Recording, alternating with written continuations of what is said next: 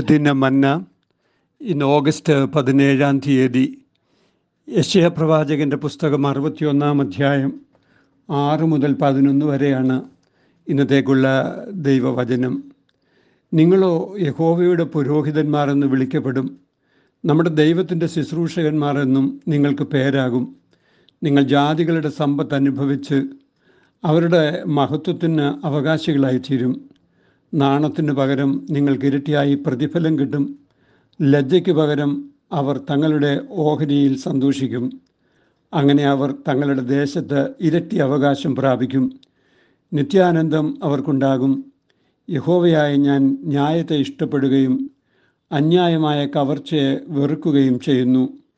ഞാൻ വിശ്വസ്തയോടെ അവർക്ക് പ്രതിഫലം കൊടുത്ത് അവരോടൊരു ശാശ്വത നിയമം ചെയ്യും. ജാതികളുടെ ഇടയിൽ അവരുടെ സന്തതിയെയും വംശങ്ങളുടെ മധ്യേ അവരുടെ പ്രജയെയും അറിയും. അവരെ കാണുന്നവരൊക്കെയും അവരെ യഹോവ അനുഗ്രഹിച്ച സന്തതിയെന്ന് അറിയും. ഞാൻ യഹോവയിൽ ഏറ്റവും ആനന്ദിക്കും. എന്റെ ഉള്ളം എന്റെ ദൈവത്തിൽ ഘോഷിച്ചുല്ലസിക്കും. മണവാളൻ തലപ്പാവ് അണിയുന്നത് പോലെയും മണവാട്ടി ആഭരണങ്ങളാൽ തന്നെത്താൻ അലങ്കരിക്കുന്നത് പോലെയും അവൻ എന്നെ രക്ഷാവസ്ത്രം ധരിപ്പിച്ച് നീതി എന്ന അങ്കി ഇടുവിച്ചിരിക്കുന്നു. ഭൂമി തൈകളെ മുളപ്പിക്കുന്നത് പോലെയും തോട്ടമതിൽ വിതച്ച വിത്തിനെ കിളിർപ്പിക്കുന്നത് പോലെയും യഹോവയായ കർത്താവ് സകല ജാതികളും കാണുക നീതിയെയും സ്തുതിയെയും മുളപ്പിക്കും. യഹോവയുടെ പുരോഹിതരായ ദൈവജനം എന്നാണ് ഇന്നത്തെ ധ്യാനത്തിന് തലക്കെട്ട്. കരുണാമയനായ ദൈവം ഇസ്രായേലിനെ യഥാസ്ഥാനപ്പെടുത്തുമ്പോൾ അവർക്ക് ലഭിക്കുന്ന അനുഗ്രഹങ്ങൾ ഈ അധ്യായം വർണിക്കുകയാണ്. ദൈവജനം യഹോവയുടെ നടുതലയായി തീരുകയും നീതിവൃക്ഷങ്ങളായി തീരുകയും ചെയ്യുന്ന പരിണാമം സംഭവിക്കും. നിഷേധാത്മകതകളെ നീക്കിക്കളയുകയും കേടുപോക്കുകയും ചെയ്യുന്ന നല്ല സ്വാധീനമായി അവർ ഭവിക്കും. ഇവയെല്ലാം യഹോവയുടെ നാമമഹത്വത്തിനായി തീരുമെന്നാണ് പ്രവാചക വചനം വാക്കിലൂടെയും ആവിഷ്കാരങ്ങളിലൂടെയും ദൈവിക പ്രവർത്തനത്തിന്റെ സാക്ഷ്യം അവരിലൂടെ ഉണ്ടായി വരും. ഒന്നാമതായി യഹോവയുടെ പുരോഹിതന്മാരും ദൈവത്തിന്റെ ശുശ്രൂഷകരും എന്ന് ഇസ്രായേൽ അറിയപ്പെടും. യഹോവ എന്ന ജീവനുള്ള ദൈവത്തിന്റെ സ്വഭാവത്തെ പ്രതിനിധീകരിക്കുന്നവരാണ് യഹോവയുടെ പുരോഹിതർ. അതുകൊണ്ട് തന്നെ അവരുടെ ഇടപെടലുകൾ കരുണയുടെയും മനസ്സലിവിന്റെയും പ്രദർശനങ്ങളായിരിക്കും. അന്യജാതിക്കാർ ഇസ്രായേലിയരുടെ ആട്ടിൻകൂട്ടങ്ങളെ മേയിക്കുകയും ഉഴവുകാരും മുന്തിരിത്തോട്ടക്കാരുമായി പ്രവർത്തിക്കുകയും ചെയ്യും. ഒരു കാലത്ത് ഇസ്രായേൽ ജനം പരദേശത്ത് ഉഴവുകാരും ഊഴവേലക്കാരും ആയിരുന്നുവല്ലോ. അന്ന് അവർ കഠിനമായി പീഡിപ്പിക്കപ്പെടുകയും ചൂഷണം അനുഭവിക്കുകയും ചെയ്തു. അവരുടെ നിലവിളി ദൈവസന്നിധിയിൽ ചെല്ലുകയും യഹോവ അവരെ വിടുവിക്കുകയും ചെയ്തു. ഇപ്പോൾ അന്യജാതിക്കാർ ഇസ്രായേലിന് ഊഴിയവേല ചെയ്യുമ്പോൾ അവരോടുള്ള സമീപനം ദൈവ സ്വഭാവത്തിന് യോജിച്ചതായിരിക്കേണ്ടതുണ്ട്. മർദ്ദിതർ അവസരം ലഭിക്കുമ്പോൾ മർദ്ദകരായി തീരുന്നത് വിമോചനം അവർ യഥാർത്ഥത്തിൽ അനുഭവിക്കാത്തത് കൊണ്ടാണ് ദൈവിക വിമോചനം അനുഭവിക്കുന്നവർ ദൈവിക സ്വഭാവത്തിന് അംശികളായി തീരണം. വിജാതീയ സമൂഹങ്ങളുടെ മധ്യേ ഇടപെട്ട് ജീവിച്ച അബ്രഹാമിനെ കുറിച്ച് ഹിത്യർ പറഞ്ഞത് ഇനി ഞങ്ങളുടെ മധ്യേ ദൈവത്തിന്റെ പ്രഭുവാകുന്നുവെന്ന് ആയിരുന്നുവല്ലോ. ഉൽപ്പത്തി ഇരുപത്തിമൂന്നിന്റെ ആറ്. വിജാതീയ സമൂഹങ്ങളുടെ മധ്യേ ദൈവിക സാന്നിധ്യമായി തീരാനുള്ള വെല്ലുവിളിയാണ് ദൈവജനത്തിനുള്ളത്. രണ്ടാമതായി വ്യത്യസ്തമായ ജീവിത വീക്ഷണവും സംസ്കാരവുമുള്ള ജനതയ്ക്ക് ദൈവം പ്രതിഫലം നൽകുകയും അവരോട് ശാശ്വത നിയമം ചെയ്യുകയും ചെയ്യുമെന്ന് ഈ വചനം ഓർമ്മിപ്പിക്കുന്നു.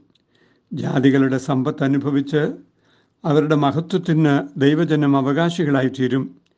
നാണത്തിന് പകരം ഇരട്ടിയായി പ്രതിഫലം കിട്ടുകയും തങ്ങളുടെ ഓഹരിയിൽ അവർ സന്തോഷിക്കുകയും ചെയ്യും. യഹോവയുടെ പുരോഹിതർ എന്ന പദവിയാണ് ഇസ്രായേലിനുള്ളത്. ജനതകളുടെ മധ്യേ അവർ അങ്ങനെ ആയിരിക്കും എന്നാണ് അവർക്കുള്ള വാഗ്ദത്വം. പുറപ്പാട് പത്തൊൻപതിന്റെ ആറ്. കേവല കർമാചാരങ്ങൾ ചെയ്യുന്നവരെന്ന നിലയിലല്ല സകല നിയോഗങ്ങളിലും അവർ ദൈവിക പ്രതിനിധികളാകുന്നതാണ് ആവശ്യം.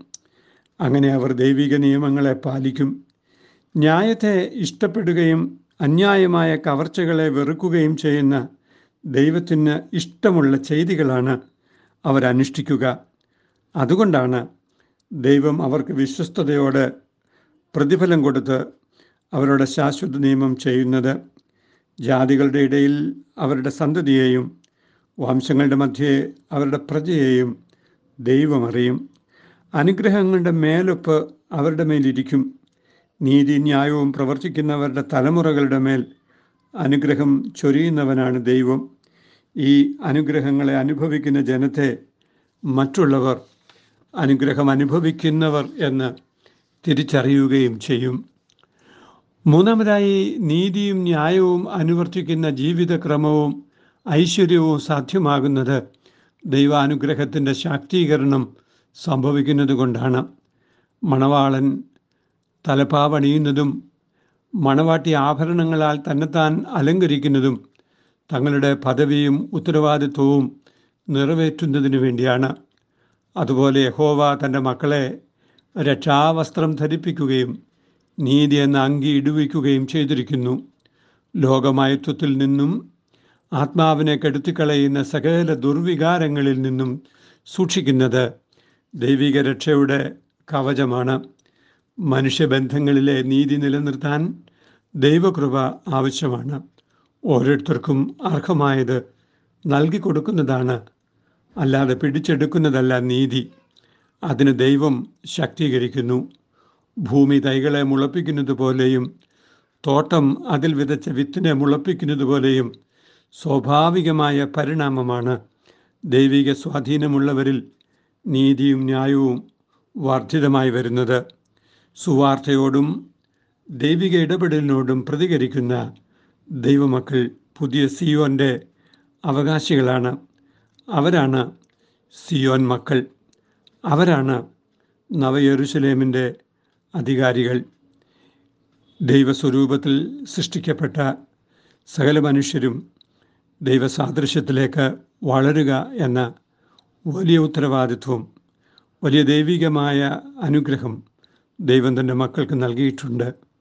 അതുകൊണ്ട് നീതിയും ന്യായവുമൊക്കെ അനുവർത്തിക്കുന്ന ജീവിത സ്വഭാവങ്ങൾ ദൈവമക്കളുടെ സ്വാഭാവിക ഭാവമാണ് എന്ന് തിരിച്ചറിയുകയും നമ്മുടെ ജീവിതങ്ങളെ അപ്രകാരമായി തീരുന്നതിന് കർത്താവിന്റെ കരങ്ങളിൽ അവന്റെ സ്വാധീന വലയത്തിൽ ഏൽപ്പിച്ചു കൊടുക്കുകയും ചെയ്യാം.